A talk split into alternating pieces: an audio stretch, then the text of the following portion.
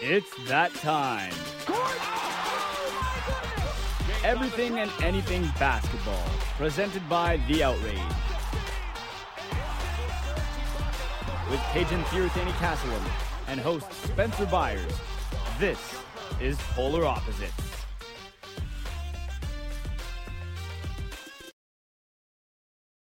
Welcome everyone. Polar Opposites back again. A little later than Kajan and I would have hoped, but we're back again. Spencer Byers, Kajan, Theru, Thany Castle. And Kajan, the reason why we postponed, I'll say so long, but postponed in general, is very specific. The trade deadline was happening on Thursday at 3 o'clock. I worked at 3 o'clock, so we couldn't record it after the trade deadline. We would have had to have done it before. You thought we should do it after, and we've struggled to find a time after the trade deadline to do it. We finally found some time, so here we are. So I'm taking us all the way back to the beginning of February. February 1st, a small deal happened, but a deal that's going to matter next year. The Rockets acquired Steven Adams from Yep. the from the Memphis Grizzlies for Victor Oladipo and three second round picks. Now we're not going to spend a whole lot of time on this one because it's a week in the past, and I think we technically recorded after this one had already happened. But I think with all the trades we're talking about, we might as well talk about this one just a little bit, Cage. I like what the Rockets got because Oladipo is a chronically injured player. Sad, sad to say. You only mm-hmm. give up three second round picks for a center that is rather good. Like he really did help that Grizzlies team to Steven Adams, in my opinion. So I do like to trade for the Rockets. culture wise it's a great deal and like he's they've gotten he's gotten some familiarity with with some of the Rockets players in particular Dillon Brooks who was on the Grizzlies the season prior. My only question is can he stay healthy? Because he has been injury plagued, but if you only had to give up Victor Oladipo and three second round picks in which the Grizzlies waived Oladipo right after, um it's not a bad deal for Houston. Culture wise, uh, this is a culture move. This is a culture move and to set a tone that nobody's messing around with the Rockets and disrespecting the Rockets, and I like this move. I, I think and- Adams gives them a bit of tou like a lot of toughness, and it's gonna pay div. It may not pay dividends this season, but if he's healthy next season, it definitely will pay dividends. And in, in, in the inverse for the Grizzlies, it's trading two, it's trading injured player for injured player and picking up three second round picks. It's to accumulate picks on a year that has become a wash for the Grizzlies. Obviously, losing Ja Morant for the first 25 games. He comes back for, I think it was not even 10 games. He played, I think he played eight. And now he's hurt again for the season, I think it was shoulder surgery, is Yeah. Ja's injury. So, you know, the Grizzlies season's been a wash. It's now going to be a wash without Ja Morant.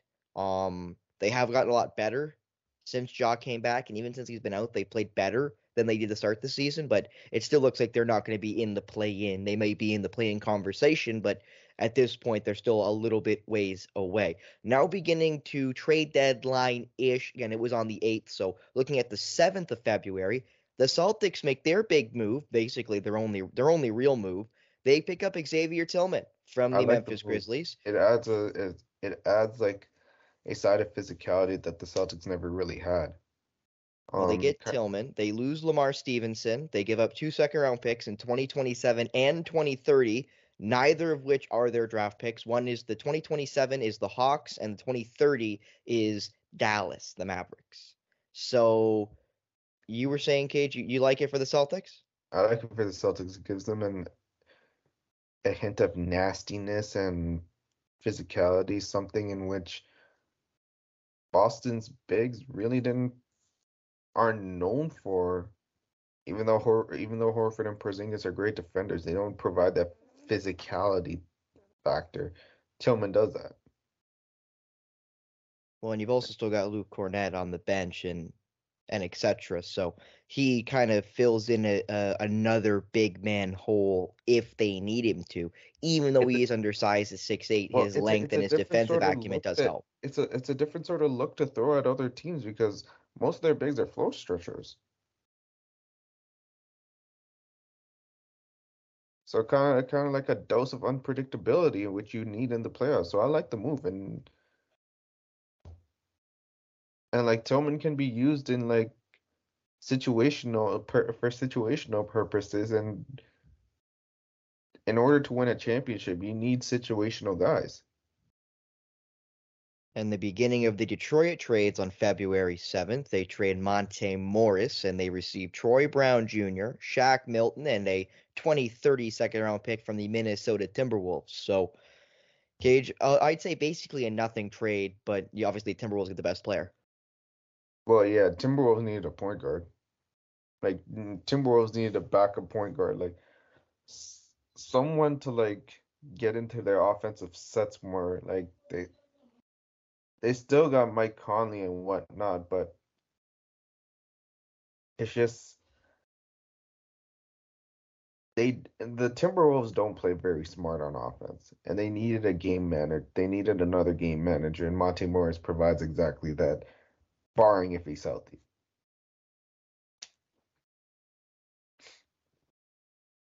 I wanted Now- to say they play like a bunch of dumb bleeps on offense, but hey, especially down the stretch. But that's just me. Well, Detroit made another trade. They trade Kevin Knox and a second round pick and the rights to a draft pick that has not, I assume, come over from Europe yet. And Cage, I want you to say this player's name because I'm definitely not going to say it right, but it's Simone. Simone Fontecchio. Fontecchio, there you go. I didn't know what side of the pond he's from, so I didn't know. Where- where I that would go. Well, and then see that also could have went a couple ways with the Italians, but Fontecchio going to the Pistons. Another just, I would again, I would say nothing trade, but I think again it's just getting a little bit older for a very young, youthful Pistons team.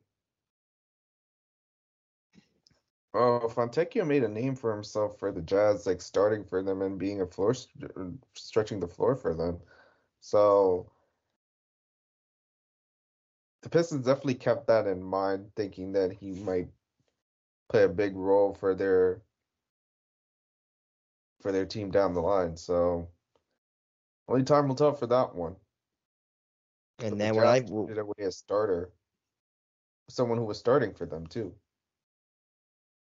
well, we're gonna skip over the Cory Joseph trade cage because it literally is just a cap dump for the Warriors. Basically, just trading second round picks to get rid of the contract to Cory Joseph. Mhm. Same thing with the Pistons and Sixers trade for Danuel House Jr. Now to the Raptors. And this is uh, some of these trades were on February 8th on the deadline day. On deadline day, the Raptors receive Kelly Olynyk, Canadian, and Ochai Agbaji for Otto Porter Jr., Kira Lewis Jr., and a 2024 first round pick which I believe will be the worst of their litany of first round picks it could be, which is like the Clippers, the Mavs, and a couple other teams. So, so you were confused about what Masai was do- doing. I was ve- okay. I we're gonna get to a couple other trades that Masai decided to make, and I was I'm very confused. I, I a lot of sideways sideways moves here. I wasn't confused about this one because this draft, it's been said that it isn't a of the very decade. good. I- I- it's it's been theorized this draft may be the worst we've had in the past decade at least. Yeah. And they already have three first round draft picks in this draft, plus a second round draft pick that is effectively 31st. So the worst of the first round draft picks, if it's OKC, it, it might effectively be 28th or 29th. And looking at it now, you trade away two guys that didn't even get on the floor for the Raps and Otto Porter Jr. and Kira Lewis Jr. Um, for Kelly Olynyk, albeit he's on an expiring. And then you trade away a late first round pick who might not amount, who may or may not amount to anything in the league for a first round pick last season. And Ochai Agba- Agbaji and see what he can provide for you. He provided he, he, he was big for the he was big for the Kansas Jayhawks in their run to the title. He had an uneven rookie year and still an uneven second year, but there's there's some talent there's some talent left there's some talent in that kid. And I think getting him would be more of an upgrade from who would isn't would be more likely of an upgrade than who they would have drafted in the first round. 23 years young is Ochai, who you mentioned did win the national championship his last year in at college with Bill Self and the Kansas Jayhawks. He is an older rook, an older guy though, because again he's 23, only in his second year in the NBA because he played. I'm gonna say it was three years at least at Kansas. So that also does kind of play into the ceiling of a guy like Ochai normally than guys who are one and done like Scotty. But you know, I'm not going to act like the Raptors lost this trade because I don't think they did. But it really confused me because they sell and then you get rid of first round pick. And I'm not arguing that Ochai Agbaji's not bad could not could be better than the first round pick you gave up. But usually, Cage, I believe in what kind of uh, we'll get to it a little bit later with the OKC Thunder. What coach what Sam Presti does is just get so many first round picks where you can't miss everyone. If you get enough kicks at the can cage, eventually you're gonna hit one. You know what I mean? So you Mhm. rather have you rather have as many bullets as you got to be able to hit your target. Yeah. And I think getting rid of a bullet for a guy that's a maybe that has shown flashes but has never really tapped it, it- that kind of worries me. But maybe that's just me. And then obviously Olynyk is a finished product as and is basically just a Canadian. hmm Now skipping over another trade that means nothing with the Bucks getting rid of Robin Lopez, another cap dump. The Dallas Mavericks made a semi big move. They pick up Daniel Ga- uh, Gafford for Richaun Holmes and a 2024 first round pick that is from the Mavs via the Thunder. So a big upgrade at center, you'd say, for the Mavs, even though they've got Dereck Lively. Gafford adds a lot more offensive potential for the Mavericks, who are a team that is very much leaning into the offensive potential of this team. Well, they also they also made another trade, getting um my favorite one of my favorite fantasy players in PJ Washington Jr. Okay, we'll get into that. We'll get into the one later. But Gafford for now. um for Luka Doncic, this screams music to his ears because he loves playing with rim runners. Dereck Lively is effectively a rim runner right now, could be better down the line, but he's also a rookie. Gafford's been like that his entire career, and um, for 48 minutes, you're like Luke is going to be playing with a rim runner, and that kind of adds, and defensively, that adds a different sort of wrinkle to the Mavs team. It makes them better defensively, and they didn't really have to give up much to do so. Like they gave up Richaun Holmes, who really wasn't playing for them. And Gafford has come a long way since his early days with the Chicago Bulls. He's added a lot more layers to his offensive game during his time with the Wizards. Um, defensively, he's still that guy, and yeah, they. But it also signals that they're going all in during these year during these next two, three, four years. My only question is, is that going to be enough to get out of the West for what they gave up?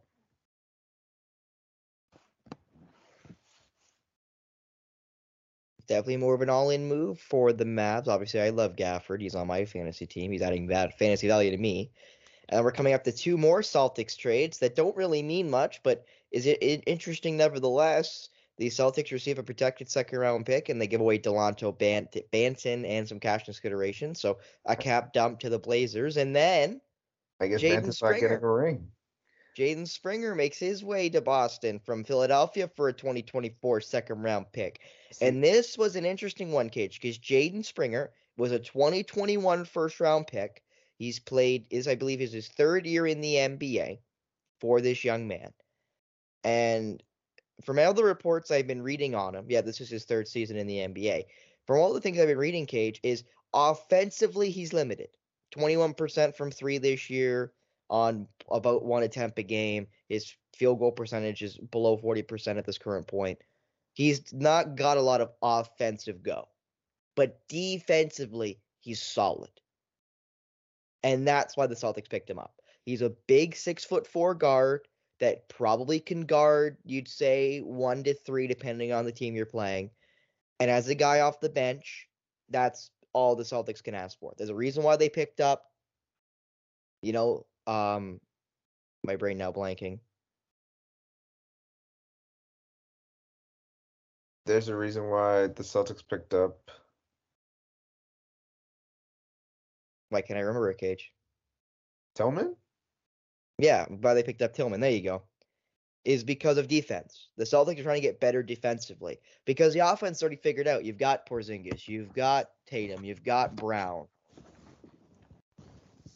Mm-hmm. right? You've got all these other, and even Jrue Holiday. You've got all these very talented offensive players. D. White even can have a good night and score 30. You don't need any more D- offensive guys. You got Payton Pritchard off the bench. You've got offense set. Getting more defensive guys for when you're down the stretch and need to stop. I think that's very important. The Celtics, I think, did a great job at solidifying the bench defense. That, as much as the, de- the Celtics defense has been good this year, you always can get better. Yeah. And then I want to mention something here, Cage. So the Mavs and Thunder made a trade, and this was a part of a, a massive another swing we're going to talk about later. Is the Mavs and Thunder traded first round picks? The Mavs got the 2024 first round pick, as you heard earlier, which went to um with the Wizards. That Mhm. Thunder first round pick. They got that earlier in or later earlier in the day for a 2028 first round pick swap between the Thunder and the Mavs. So Sam Presti doing his magic again. This first round pick's probably going to be, as you said, Cage, in the you know late 20s. And now he gets a 2028 pick swap with a team that we don't know what they're going to look like in four years. And they added, and I don't even think that's the best move the Thunder made during the trade deadline. Oh no, they they get they made I think well, at least one other good move, but we'll get into that in a second. The uh, Bucks trade for Patrick Beverley. Beverley. The Sixers trade away Cam or receive Cameron Payne and a 2027 second round pick. Everyone's been talking about how this basically seems like a Doc Rivers move. I don't disagree with that, but I do think that is overlooking what's been a glaring problem for the Bucks, which is their defense has been garbage. Their Mhm. defense has been exponentially worse, putting pl- uh, plugging in Lillard and plugging out Jrue Holiday. So I think Patrick Beverley, as much as it does seem like it fits the new coach Doc Rivers, I think it's even more so. We suck at defense. We need somebody to be a stopper. Patrick Beverley's a stopper. We're gonna get Patrick Beverley, and he's not gonna cost us an arm and a leg to get this stopper Yeah. and he already has that relationship with Giannis. He spoke on his podcast how he said we talked about Giannis wanting smoke, and then and then you know he sat out a game or something, and then the next game they were playing against each other. Giannis is on the floor like Patrick, I or you know Pat, no smoke. I know I know skip smoke, no smoke, which I think is hilarious. But you know there's that relationship there with your best player in Milwaukee. This just seems like a trade of the Bucks suck at defense, and they got one of the best defensive guards in the NBA. Mm-hmm. That they did. That they did. And it's kind of hilarious that like he got traded to the Lakers, had beef with Westbrook, and they had to put that aside. Like it, it's funny how he gets traded to like the teams of like the players that he doesn't get really get along with. Like it's been like said like he doesn't really get along with Lillard. He didn't really get along with Lillard too, so it's kind of funny in that sense. But you're right, the Bucks need a defense. Their defense is pu stinky trash. Yeah, it has not been good. Um, There's a reason why they fired their rookie head coach after 40 games when he's what gone what 30 and 11. Yeah, but they replaced him with Glenn Rivers. Like Your favorite head coach in the NBA, but continue. huh? Your favorite your favorite coach in the NBA, but continue. You, you know, you know what, you know what, what would make you pull your hair out? Your favorite, uh, my favorite coach in the NBA with your favorite player in the NBA, coaching your favorite player in the NBA, Karl Anthony Towns. Yo, you know how happy that would make me? That that means they would have nothing. They would win nothing. There'd be nothing won down there in uh, Minnesota if if Doc Rivers went there. But anyway, You mean Glenn? He ain't no doc. uh, I'm going by the name that everyone else knows him by. They're Kajan, okay? I understand you love government names. We've done that. We we've played that, okay? No, He he just, he played just is. It's not even that. He's just not a doc. What has he fixed?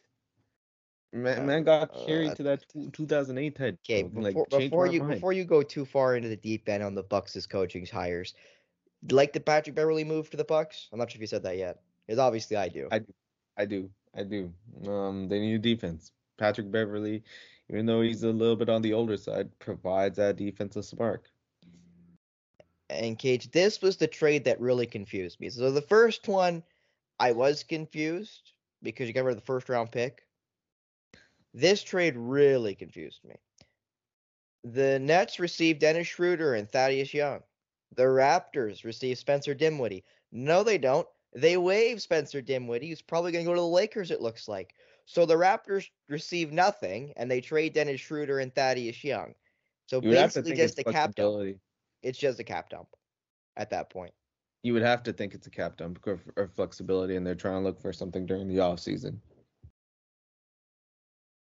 Because to be honest, that didn't make sense for me either. But like, just trying to make sense of what the Raptors are doing. See, like getting rid of Thaddeus Young makes sense because, like Gradey Dick, you got you got guys that are younger on the bench that you want to give minutes to that Thad Young might take away from, and the team's not very good, so there's no point having veterans that they're not going to help you in that way. But the Schroeder trade, the part of that trade, just didn't make any sense to me, Un- unless it is just trying to have flexibility going into next summer. But at this point, again, Cage, I just look at the Raptors and I go, but who's going to want to come to Toronto? Like, who can you lure away with a max contract? I don't know. Like I just don't see Toronto as a desirable place to play for an NBA player. Well, there's other me. factors outside of the NBA that like play into that too, compared to any other team. With with like work permits, the so-called ta- taxes, like there's other factors too that play against that that play against that. So there are guys that do want to play in Toronto, but in terms of like stars, superstars, that's a completely different topic. Well, I, I do think that again was just a, a move because now that does give them the cap space to make a, a max deal this coming summer if they can find the guy that wants to come to Toronto for a max. Mm-hmm. But now moving And on still to and they still What? got and they still can get a first round pick for Bruce Brown. no, well, maybe, but they kept Bruce Brown through the the through the um deadline, which was kind of a surprise. But Bruce Brown will now be basically the sixth man for the Raptors from there on out. He went from he went from being the starter on a pretty good Pacers team to being the sixth man on a pretty mediocre Raptors team. So he must be feeling pretty good right now. Eh, he's got a ring. Ironically, being the sixth man. But anyway, moving on to maybe the biggest trade of the day, maybe second, depending on what side of the fence you're on, Cage. The New York Knickerbockers select pick up Alec Burks and Bojan Bogdanovic from the Detroit Pistons, who receive and here's the litany, uh, Cage. Evan Fournier, Malachi Flynn, Quentin Grimes. Not reading the not reading the fourth name. Two future second round picks and cash consideration. Let me. I got. I gotta see what the fourth name is.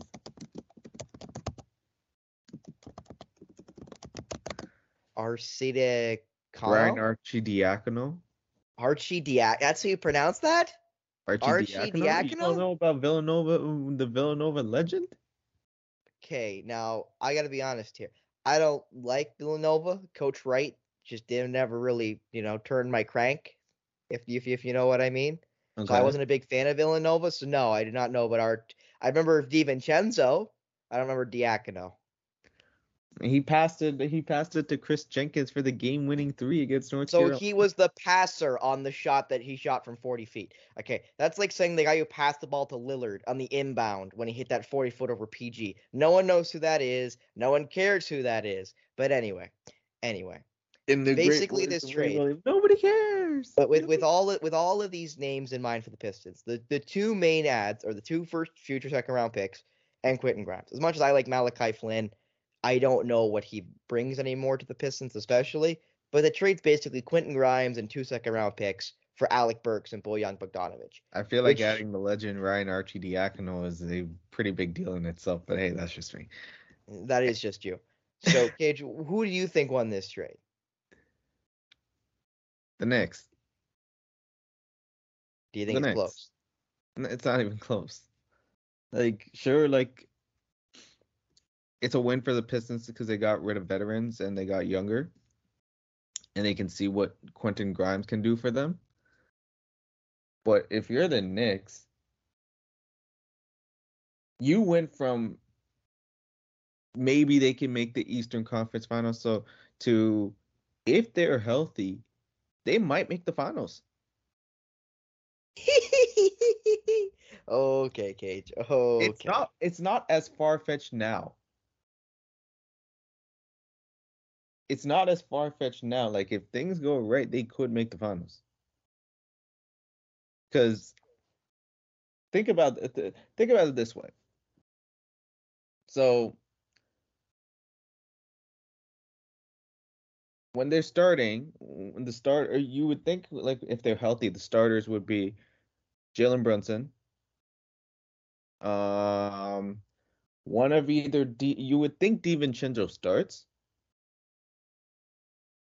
the way he's been playing. OG Anunoby, Julius Randle, and Mitchell Robinson once he comes back. And it's been said he could come back um, near the end of the regular season. And then coming off the bench, you got somebody like Alec Burks, Bojan Bogdanovic, Josh Hart. Um, you can play Miles McBride or Precious Achiuwa for stretches. And then you got Isaiah Hartenstein. That Knicks team all of a sudden has shooting, defense, a bunch of nastiness compared to the like in comparison to the 90s Knicks who who were really good. They just they got a lot better. They got a lot better and if things go right and if and if a play-in team like Miami could make the finals, it's not far-fetched to say the Knicks could do the same thing. Because this I- Knicks team I'm because this Knicks team I'm sorry, like is better than last year's Miami Heat team. Uh, I never argued that. I I always said Miami's team sucked last year. I was Yeah, I was on that bandwagon, and I'm not I'm not even mad because they beat the Celtics because that is true. I watched that game. I watched that series, some of it. I was mad during the entire thing because that series should not have been close. Other than Jimmy Butler playing in well in the playoffs and playing garbage for the fir- first 82 games of his season, depending on if he plays the full 82, which he never does, but you know, close enough. But you know, anyway, I don't argue that. I think there's a lot of good, really good teams in the East now, Cage. There's a lot of teams in the East where you're like, the Celtics are not going to have an easy run to the to the to the finals if the Celtics are the team to go. Like this, the Cavaliers have been an absolute heater with Donovan Mitchell playing out of his mind. Milwaukee's Milwaukee. You know, the Knicks you just got, as you mentioned, better, and they're already fourth. The Sixers are fifth right now in the NBA with with with uh, last year's MVP Joel Embiid, who I think now can't get it because of his new injury with the meniscus, which also might help a free fall in Philly without their best player. The Pacers are sixth. Like the East is not going to be an easy road for the Celtics. Mhm. Not an easy road for anybody, to be honest. Though I wouldn't be even su- say I'm surprised if there's an upset or two in the first round in the East, just because there's a lot of really good teams. Yeah. Not a whole lot of uh, separating between them. It's not a whole lot of the cream and a, a lot of the the chaff, you know, from the, from the wheat. There's just a lot of wheat. So we'll see. I guess who plays better on the day, kind of thing. In my opinion. Yeah. Because I honestly, Cage, I still like Orlando in the eighth spot right now in the East, and they're obviously in the play-in, as you heard, they were in the eighth spot, but they were as high as I think third earlier this year. I think they were battling the Celtics for first earlier this year during Yep. the play-in, especially. So as much as they've fallen off a lot recently, like they still have the potential to be a very good team. And then there's Indiana. As I, and obviously the Heat, seventh spot right now in the East. Brooklyn's still in the mix. Not big fan of Atlanta. Not a big fan of Chicago, but they're right now still in the mix and still have a lot of scorers. Might You want to talk about teams. okay, okay, okay, okay. You want to talk about being confused? What are the Bulls doing? We'll get to it. We'll we'll get to it. Because what I, I saw this. This is the third straight trade deadline in which they didn't make any trades. Third straight year. Cage, Cage. We'll, we'll, we'll, I'll, we'll let you, we'll let you sink your teeth into that one. Just let's find finish all these trades. So I think we got about five left trades left, four or five trades left. Well, the next one is, I'd argue, another really big trade. The Thunder add Gordon Hayward. The talk about chronically injured Gordon Hayward. The Hornets receive Tre Mann, Davis Bertans, a second round pick via the Rockets in 2024, a second round pick via the Sixers in 2025, and a former, I think, first round pick in Miich, is how I'm going to pronounce that. Second round pick, late second round pick, might I add. hmm And he has just come over as a rookie, and he is 30. So again, he is a an overseas player.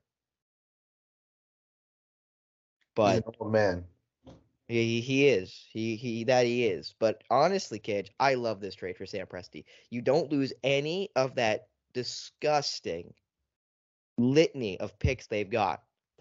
Really. You trade maybe Tre Mann as the best actual piece as a player to the Hornets, and you get Gordon Hayward, who when he's healthy is fantastic. Mm, like so, like he, he can average 15, 5, and 5 a night if he's healthy. I think even more than that. But you know, like exactly. and adds a litany of playoff ex- and adds playoff experience to a Thunder team that, as good as they are, they don't have much playoff experience. Um. So yeah, it's a great it's a great move for OKC. They just got deeper. Um, they got more experienced. And the best part about it is Hayward's an expiring contract, so if it doesn't work out, just move on. and get all that money back for the summer if they want to try to sign somebody to put him beside Shai Gilgeous, Alexander, their star, their shining light down there in Oklahoma. Yep. Now moving on to an absolutely massive trade, just with the litany of players. The Phoenix Suns acquire Royce O'Neale and David Roddy. The Grizzlies, who traded Roddy to the Suns, get a 2026 first round pick from the Suns. They get Chimezie Metu, Chimezie you- Metu. yeah, Met Mehu, Metu, and Yat, uh, Yuta Watanabe. And the Nets, who are also in this deal somehow, get uh, Bates Diop, Jordan Goodwin, the rights to a, a player, and three future second round picks. Now, we talked a lot about the Suns, or especially earlier in the season, Cage, about their bench being kind of garbo. This is Mhm. a big trade for their bench, getting two guys like Roddy and O'Neale that are going to be bench players. Yep. And Royce O'Neale's had experience playing with KD, so he knows how it is. Um, it's a shrewd move for it's a shrewd move for the Suns. Didn't really have to give up too much. Um, although they did play Keita Keita Bates Diop for like a good bit too, but it's a good deal for this team. It's a good it's a great deal for for the Suns. And it's good that the Grizzlies got a first round pick out of it, but to trade away Melton out of like eventually trade away Melton like two years ago for like to give minutes to Roddy and then trade him away, and it's like eh. But that's beside the point. Um and uh, and for the Nets, they get draft capital. They get draft capital. Yeah, the Nets only actually traded away Royce O'Neale. That's the only thing they traded away. Yeah, And they got three players, including one draft rights and then two actual players, and three future second round picks. So, like, the Nets got pretty good value for a bench guy. they did.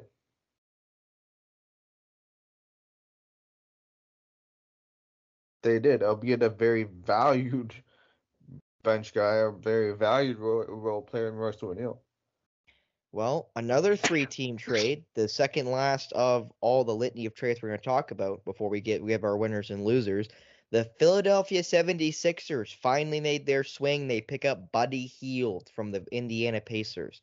But The he Pacers get Cork Korkmaz, Doug McDermott, that's Fur Furkan Dorkmaz or Korkmaz, pardon me. Doug About- McDermott, 2024 second round pick via the Raptors. That'll probably be a, a, a earlier second round pick. 2029 for a second round pick from the Blazers. So that'll be interesting to see where they are in in five years.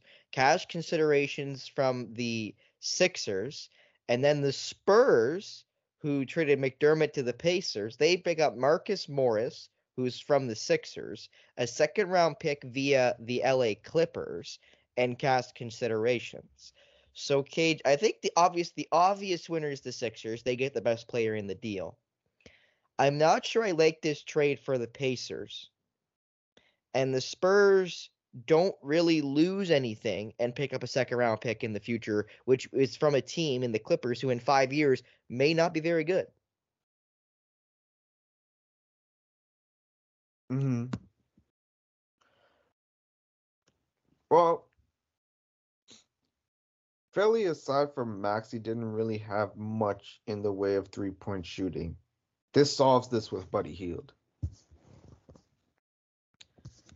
And I guess McDermott kind of knows the system to a degree. But they also waived Korkmaz too, so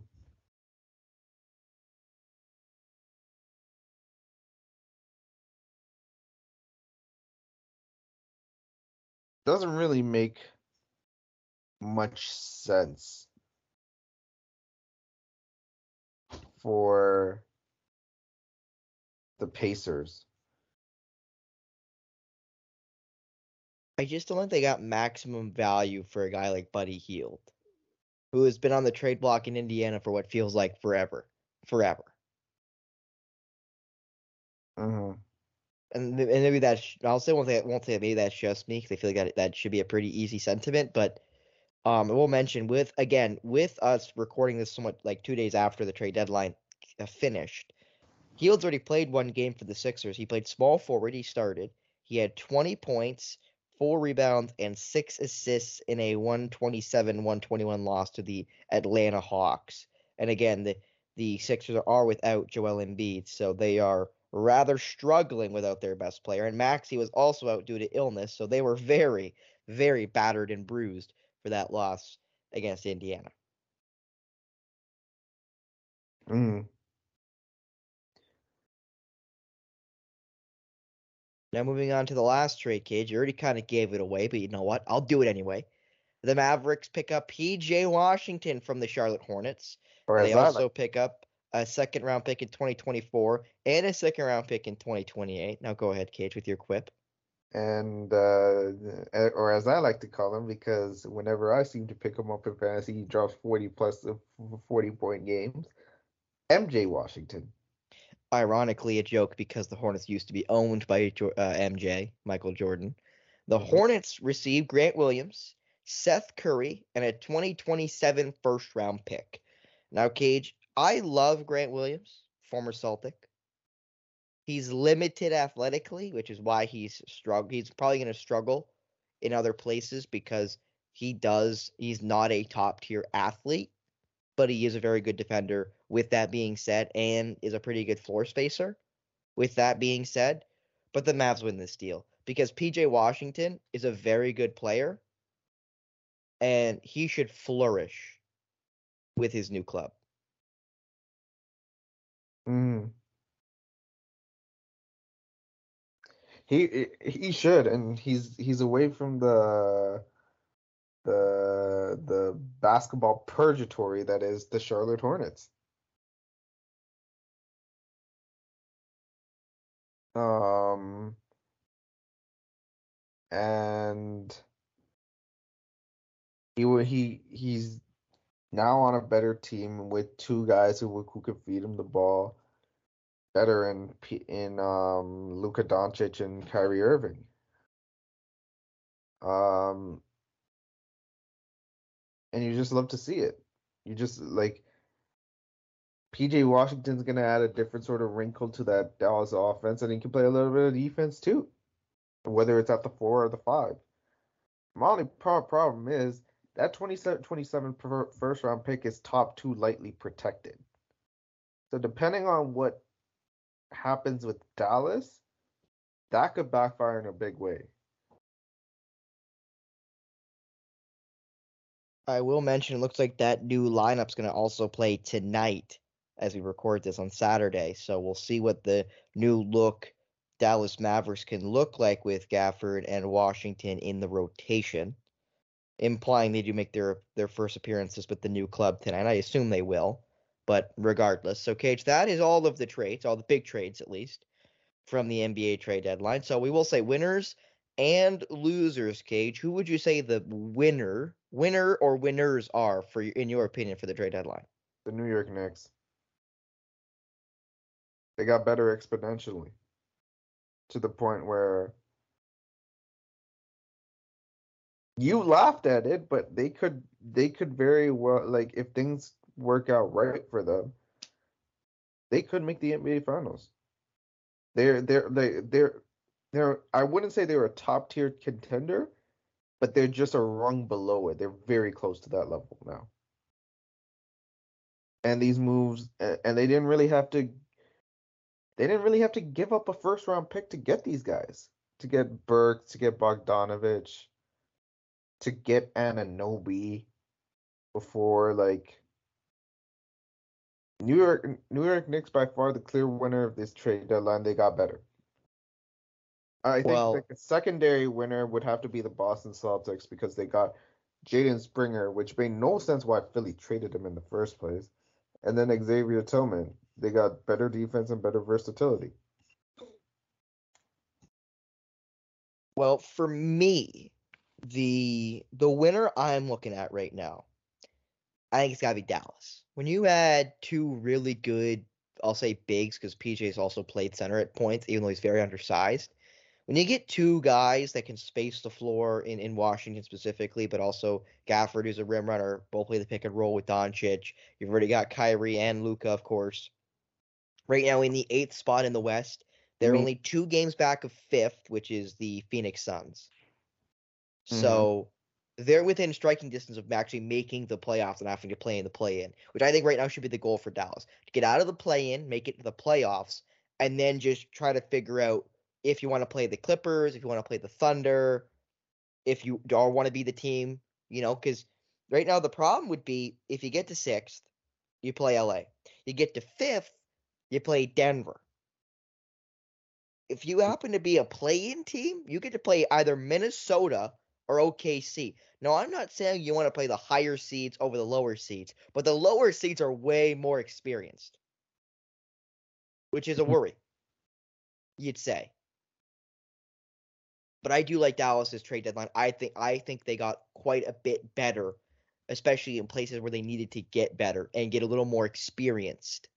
Where no offense to Dereck Lively, but he is a rookie. Give him a little time to develop and and not be have to be you know the guy yet. Let him just kind of coast and be another guy. And I'll also be honest, Cage. I mean, they only made one one real trade, but the pick swap with Dallas, kicking that can down the road in a draft that's that, that allegedly sucks this year, to kicking that can down the road getting another pick swap in 2028, adding to their just ridiculous amount of draft picks. And they pick up Gordon Hayward for no for no offense to Tre Mann, but not a whole lot. And yeah, Gordon Hayward's injured right now, and yeah, he's got to get healthy and got to stay healthy, which he has not been able to do. But the Thunder don't need Gordon Hayward, which I think is the massive problem here. Gordon Hayward's not going to start for the OKC Thunder. Gordon Hayward's not going to be expected to do all of the things the Charlotte Hornets expected him to do, the Boston Celtics expected him to do, the, the, the Utah Jazz expected him to do. That's just not the role he's going to have in OKC, I don't think. So him having a bench role, being a guy that can be a spark plug off the bench for this Thunder team and having the litany of experience he's got, I think is going to pay dividends to a team that is very inexperienced, especially when it comes to the postseason. So I like the Thunder's trade deadline. I like the Dallas trade deadline. So ironically, I went two West teams, you went two East teams. hmm So now let's go to losers of the trade deadline cage. Who would you say you think are the biggest? Who may who had the biggest duds on the on the day? And you cannot say a team who didn't make a trade. Pick a team who make a trade. We'll talk about the teams who didn't make a trade after. Damn it. That Yeah, away my Yeah, I knew I knew I knew you were gonna. I knew you were gonna cheat. I had to pick a team who made a trade. Who made you? Who do you think got exponentially worse without getting enough draft capital to uh, counterbalance it or whatever. Just don't pick a team who didn't make a trade. We'll get into that after.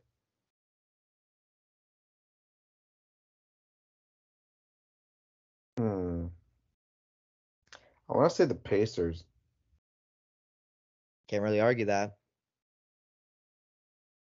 because you gave up a lot of draft capital to get a expiring deal in Siakam, and now you just traded away Buddy Hield for not really much of anything. Um. So, and then you added Cory Joseph, and then waived him in the process. Uh, well, yeah, he was just like he was just a cap dump from the uh, Warriors. Yeah, pretty much. Um obviously Hield wasn't going to get a contract extension. Um obviously obviously like Pacers are probably thinking long term here because you got guys like Nembhard, Haliburton still young, Bennedict Mathurin's there. But short term wise, I kind of want to say they got worse. And even maybe another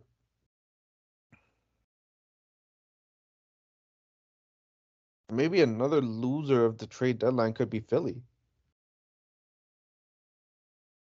Because they traded away Patrick Beverley, they traded away Danuel House. They sure they got Buddy Hield, but the Springer trade made no sense.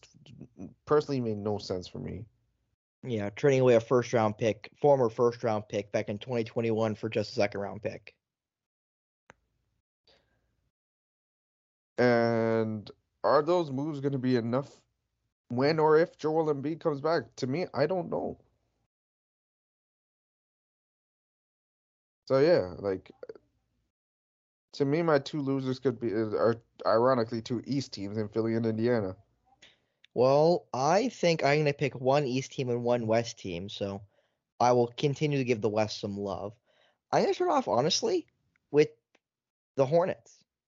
Because you trade away PJ Washington, you trade away, you know, Gordon Hayward, and the best young player they got, who I do like, in Tre Mann. They didn't get like a top first round pick. You know, they got a 2027 first round pick from Washington, but they didn't get any like top tier prospects or top tier young guys. They didn't get any top tier draft picks. They just got a lot of stuff. And I'm not saying that, you know, Tre Mann can't become a game changer or or that that he can't use that, you know, the uh, the the first round pick they got from uh, Dallas in 2027 when it when it matters or the second round pick they can hit. I just don't think they got maximum value for those two guys. And they didn't trade away their biggest piece in Miles Bridges, who we all talked about the off the court issue we talked about early, earlier, Cage, and how you and I don't even think he should be playing right now. But the reality is, Cage, he's playing and playing really well. Like Mhm. object like unobjectively, Miles Bridges has been the best Hornet this year. And he wasn't traded, even with all the baggage, even Well- with all the things that go well, around him in that circus. well, The thing is, he wanted to stay in Charlotte and was going to veto any trades. So that kind of didn't really help help things out there. No, I guess I guess that is fair, but still, I think you should should try at least try to shake that tree. And the other team, honestly, Cage, because they made a couple lateral moves and a couple moves that just don't make much sense to me. Memphis, you trade Tillman, that's fine. You know, you get you get some you know you get some okay draft capital from the Celtics. That's not bad. And some second round picks that are kicked down, kick the can down the down the chute, down to the Yeah. future. But then they're a part of this three team trade where they get a pick swap with the Suns in 2026, who you'd still expect to be good. Now, even if Kevin Durant leaves, you still got Devin Booker, you still got Bradley Beal. They don't get any young guys at all, and they trade with one of their young guys and David Roddy. Like, and again, the team is not good. The Grizzlies are probably not going to be a playoff team this year. They're right now 14th in the West. They are eight games, seven and a half games away from the Utah Jazz for the 10th spot in the play in. Like they're not going to make the playoffs. Ja Morant's done for the year. This year's a wash. Why are you trading away not only just young guys, but you know, why are you trading away guys that can help you down the line that are not old? Tillman's not old. Roddy's a young guy, you know, and not getting anything really back. That doesn't Mhm. make much sense to me. I thought, I think that they should have done a little more, try to get some more draft capital.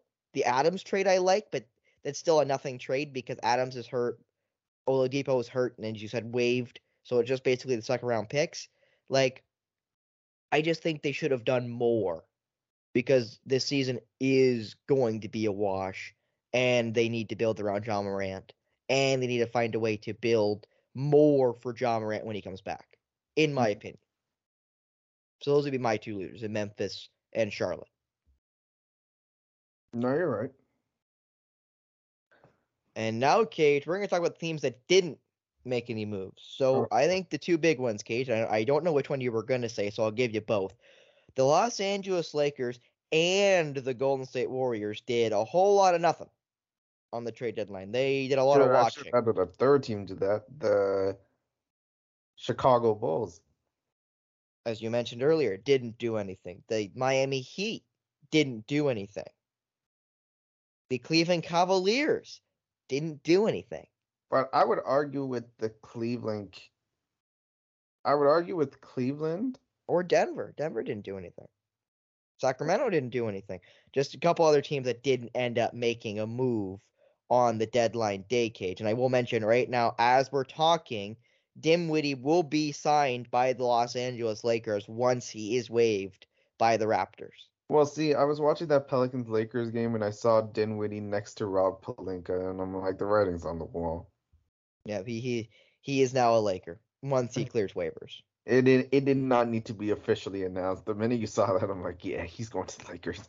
But but in spite of that, they still didn't trade for Dinwiddie. They're signing him off of waivers. They're signing him from as a free agent after he clears waivers. So again, Cage, which team do you think should have made a move this this trade deadline out of the litany of teams who didn't end up doing anything, staying pat for better or for worse? Oh, it's that's easy. Easy decision for me. The Bulls. What are they doing? What are they doing? Like Bruh. I know they got some young pieces in Patrick Williams. Coby White's gotten a hell of a lot better. Um but what are these guys doing? They're not very good. They were at best a playing team why you guys and ownership was preparing to to like approve a rebuild but Arturas um the Bulls president of operations didn't want to go that way. I'm like that's 3 and and it's been 3 years in which they haven't done a deal. Like we all see that even though the Bulls have really played some good basketball as of late, at best they're they're a first round exit. And that's the worst position to be in. By any if you're any NBA team. You're not good enough to win games, but you're not bad enough to lose. And right now the Bulls are in that position. And maybe they're waiting on Lonzo Ball to be Lonzo Ball, but I can't you can't you can't bet on that. Like I don't know what the Bulls are doing.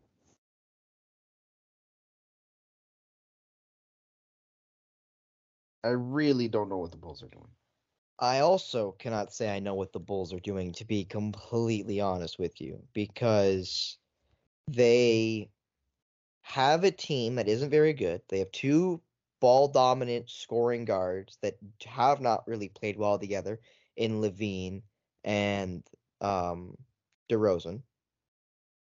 Mm-hmm. and they're a team in the play in right now, but you kind of have that feeling they're not going to do much in the play in once it begins. Oh no, and they're- they've also had Coby White, who's played out of his mind since hitting the starting lineup because I think I believe of an injury to Zach LaVine, and they still haven't cleared a spot for him yet to continue to start. what Coby White?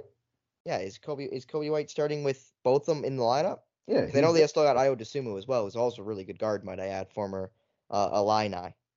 Hmm They could have found something for Andre Drummond, but they didn't.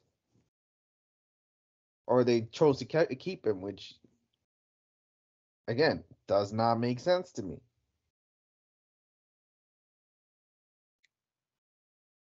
Nothing that the Bulls did made any sort of sense whatsoever.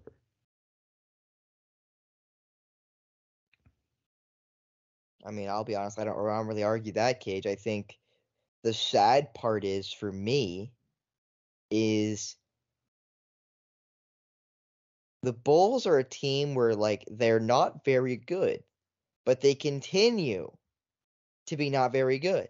And they continue to not do anything. So Mhm. they're very confusing. But I'll be honest, I'm surprised the Warriors didn't do anything. We talked about we've we've heard rumor after rumor after rumor that Klay Thompson needs to be traded. We've heard rumor after rumor after rumor that you know maybe CP3 should be traded away. You know, and, and they do nothing. They sit pat on a team that has very much underperformed. They're out of the play-in right now, are the Golden State Warriors at this point in the season. They're right now basically tied for the tenth spot in the But I think they're just hoping they figure it figure it out because talent wise, that team should not be out of the plan. Yeah, but Cage, you can't just say that.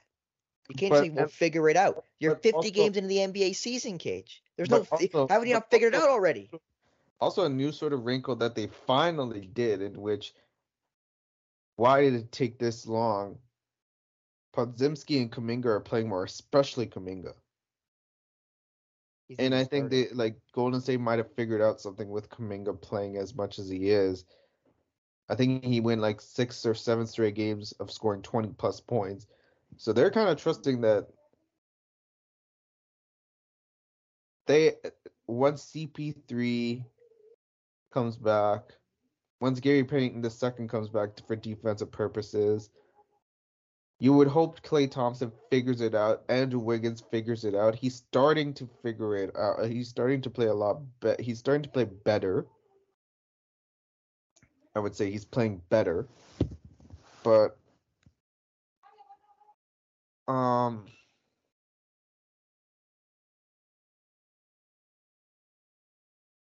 it's just like uh,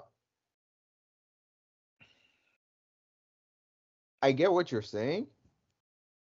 I get what you're saying, but with like an injured CP3, Klay Thompson, who's been ineffective for much of the season, I don't think they would have gotten like much back for them.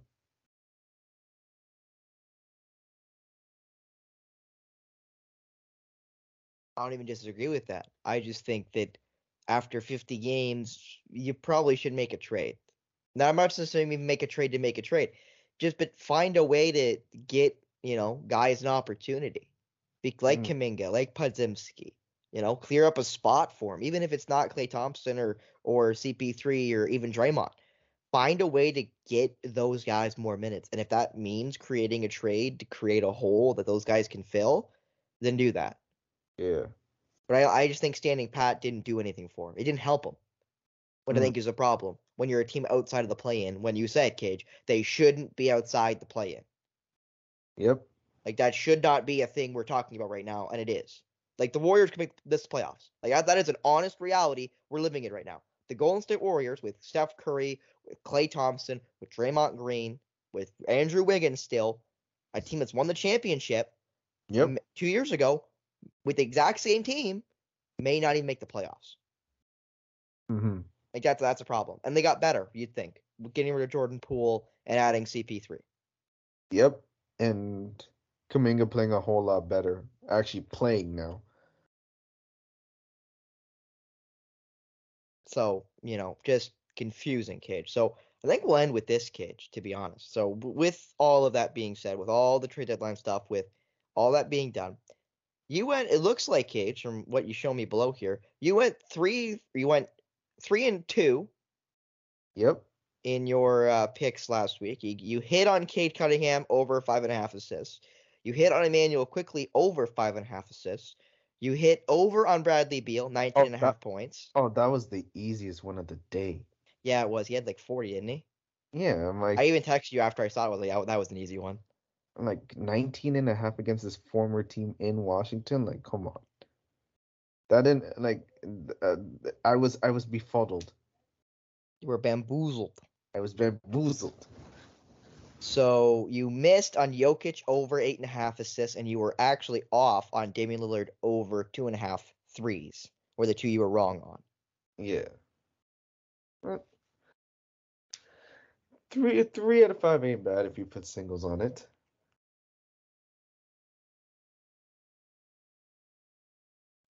But I'm trying to I'm trying to cook up something right now. It's like hold up, let him cook. Um, what I'm looking Well, right, what I'm yeah. looking at right now. well, as you look and I look, I will finish. Sports betting is rapidly rapidly risen in popularity, and I want to connect you with all the opportunities to get started or get ahead. Having multiple sportsbook accounts is the most simple way to maximize your profits, and there has never been a better time in signing up than right now. When you visit our page, signupexpert.com slash the outrage, it'll be in the description of this episode. You'll be connected to all sportsbooks in your region, not just us here in Ontario, your region, along with reviews of each platform and its unique benefits. All these sportsbooks have valuable sign up offers for new users. And when you register with our link, you will automatically receive the top offers from each individual sportsbook. So not only will you be seeing the best odds when you sign up with these sportsbooks, you'll be getting the best opportunities to sign up with these sportsbooks. And when you use multiple sportsbooks, you ensure that you have the best odds on any particular game you want at any given moment. And that is obviously the success to sports betting. Obviously, bet what you can lose. Do not gam- gamble responsibly. Be of age. All of that stuff. Please and thank you. I beg of you. Yes, sir. But Cage, as, as you look through the parlays, and I look through the parlays of a different thing, Cage. So the Super Bowl is happening tomorrow. This will definitely be up before the Super Bowl, Cage, I hope. Mm-hmm. I will be betting a parlay during the Super Bowl. For sure. All right. So I'm just looking right now through at what I plan to bet. Because I can tell you for a fact that I'm betting Christian McCaffrey to be the Super Bowl MVP. I have a bet from I'll actually check exactly when Cage because I made this bet preseason. Even if he's on the losing team? Kajan, I don't want to hear that from you right now. You and I both know the Niners are going to win, and when the Niners win, You Christian also said McCaffrey you wouldn't will be. me if I picked the Chiefs. I wouldn't blame you because the odds are good, but they're going to lose. I'm not saying I'm pick, I'm picking the Niners. Cage, I picked the Niners to win the Super Bowl, and I'll tell you, I'll tell you exactly when because I have the bet here. Okay, I just gotta find it because it's it, it's still active on my FanDuel account. Okay. I bet the Niners to win the Super Bowl at plus 900 on March 20th, 2023. March 20th, Cage. That's almost a year ago. What did you? How much did you put on it? I put five dollars. Five dollars plus nine hundred is forty-five dollar payout. Okay. I had a way more outlandish bet that I'm not even going to tell you. On who- else would win the Super Bowl right after that? And uh, their season didn't. Ironically, Cage, I'll actually I'll tell you because I'll explain. So you know what the Houston Texans were this year? A young team, freshman or uh, rookie quarterback, played really well. Yeah. I picked the Carolina Panthers to do that. I picked the Carolina Panthers to win the Super Bowl this year. Bruh. because they were plus 5500 and i was like five dollars who cares i'll kick that can down the road and i like bryce young i like miles sanders i like adam Thielen, i like frank reich you know i think they can have a turnaround season i was very mistaken very mistaken the texans were what i thought the carolina panthers were going to be so i will eat that crow but i will still cage say that a, mo- a year ago i bet the niners win the super bowl and we are you know 11 months away from or 11 months from that and they're in the Super Bowl cage. So I feel pretty I feel I feel pretty vindicated right now hmm if I had to be honest. I feel pretty pretty good about myself, Cage. So do you have any any bets you want to recommend to the viewers before we go I think I got. or the NBA? I think I have three. You have three, eh? Two of them are player props, and one of them is actually not a player prop. Ooh. One of them is not a player prop. This is like a first on the show, Cage. So go ahead. Um. Alrighty. Yo, this is kind of a hack. But anyway, continue. One of them is Coby White. You know I love turnovers. You love turnovers. Coby White over two and a half turnovers. What's he averaging right now? Do you know? Well, I know he had five last game, and they're playing against the Magic's a team who forces turnovers. Yeah, I guess that's fair. And I think, call me crazy for this. Um, I probably will.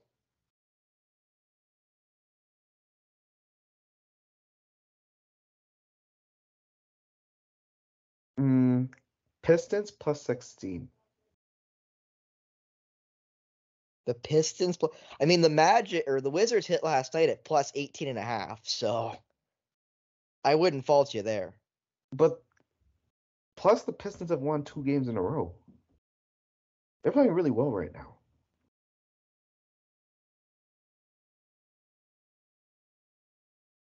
They're playing really, really well right now.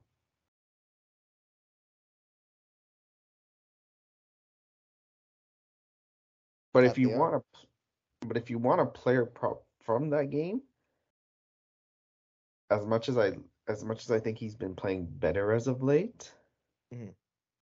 oh no, that even that might be too high even for him too. I was gonna say if Jaden Ivey's at two and a half turnovers, I'd take the over on it, but it's at three and a half, so never mind. Yeah, three and a half is a lot of turnovers. Uh, yeah, there was there was there was a time and place in which I was like hammering Scotty Barnes over on turnovers, and you were like, you. You. Oh man, hey man, uh, don't hate the player, hate the game. Gotta be honest, Cage. I'm looking at some of these football par- some of these football spreads, and I'm loving them.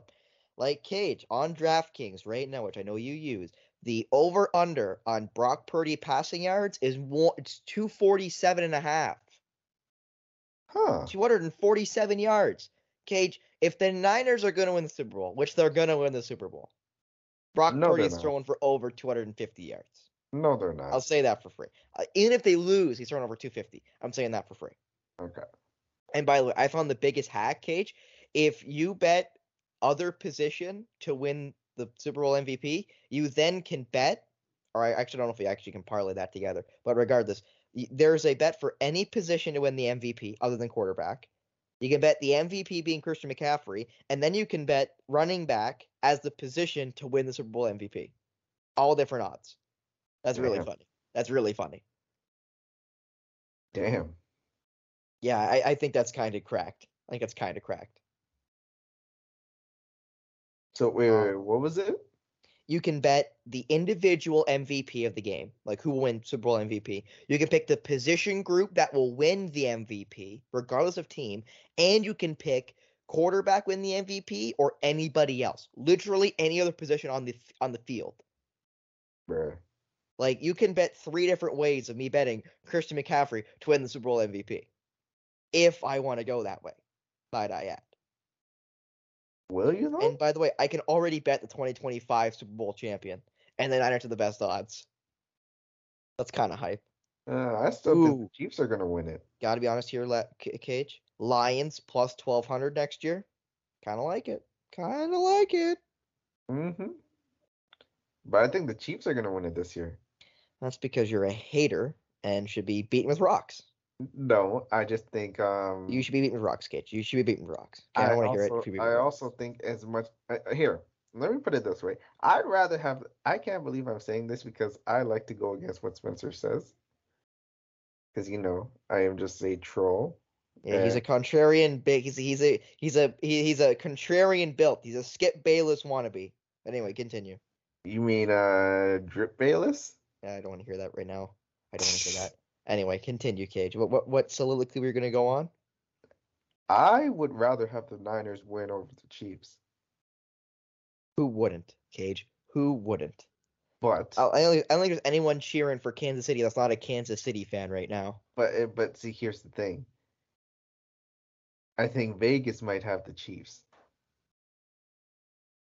Are you trying to lie to me and tell me that you think the game that they're scripted? Do you actually you're trying to, you try, is that the argument you're really trying to hit die on right now? Uh, That and the Taylor Swift effect.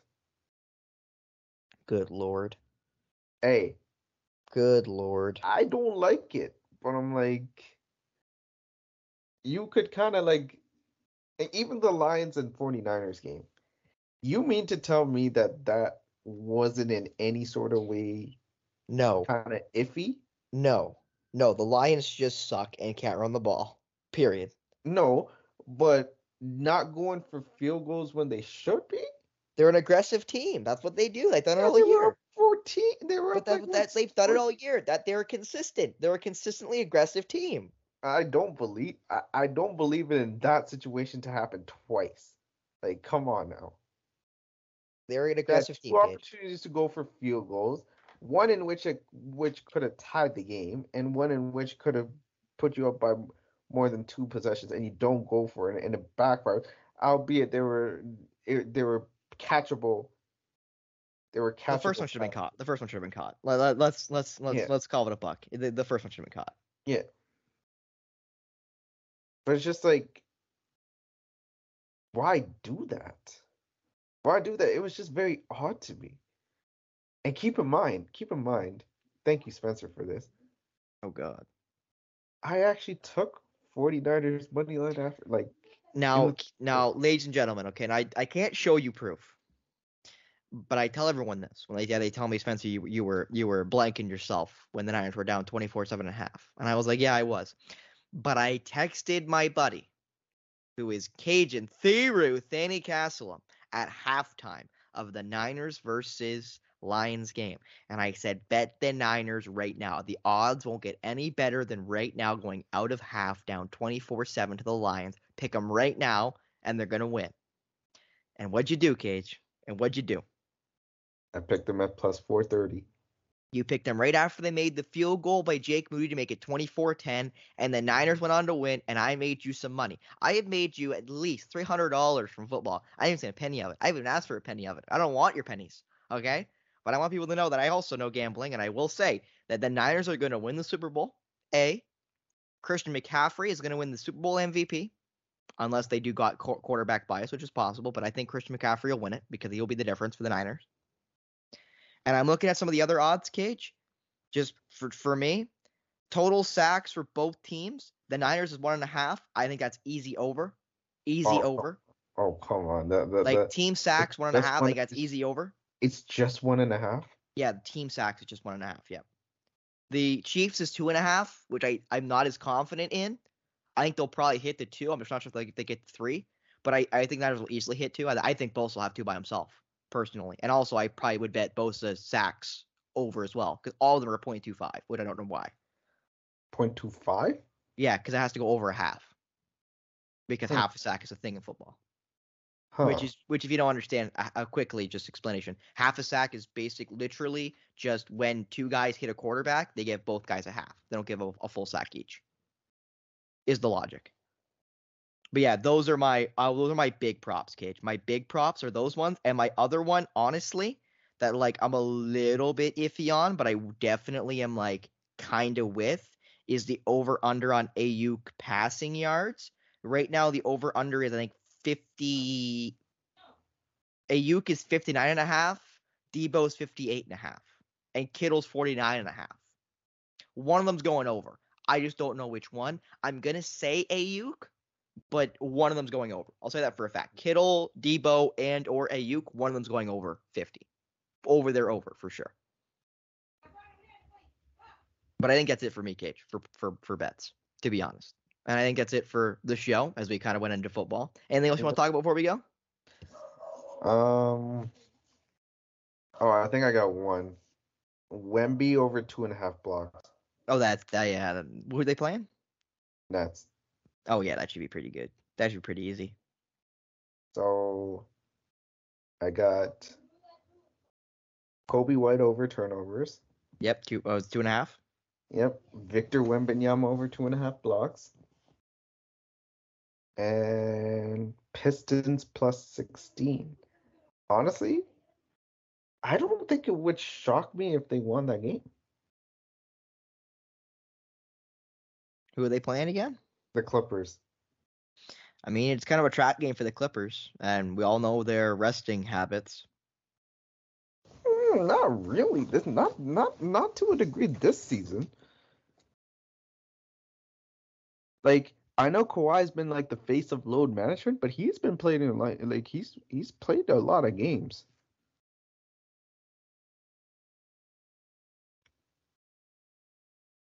Like I know you're probably like uh it's about time. Yeah, I mean, it, it is about time, but you know, you're right. You're right. Like he's he's he's he's played in back to backs. He's played in games. Wow, he's doing. He's he's work. He's working, Cage. He's going to work. What a surprise! Going to work.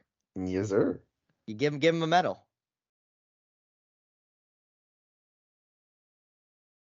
I kind of want to say if if there is a player prop in terms of player combos, maybe take Kawhi's combined over.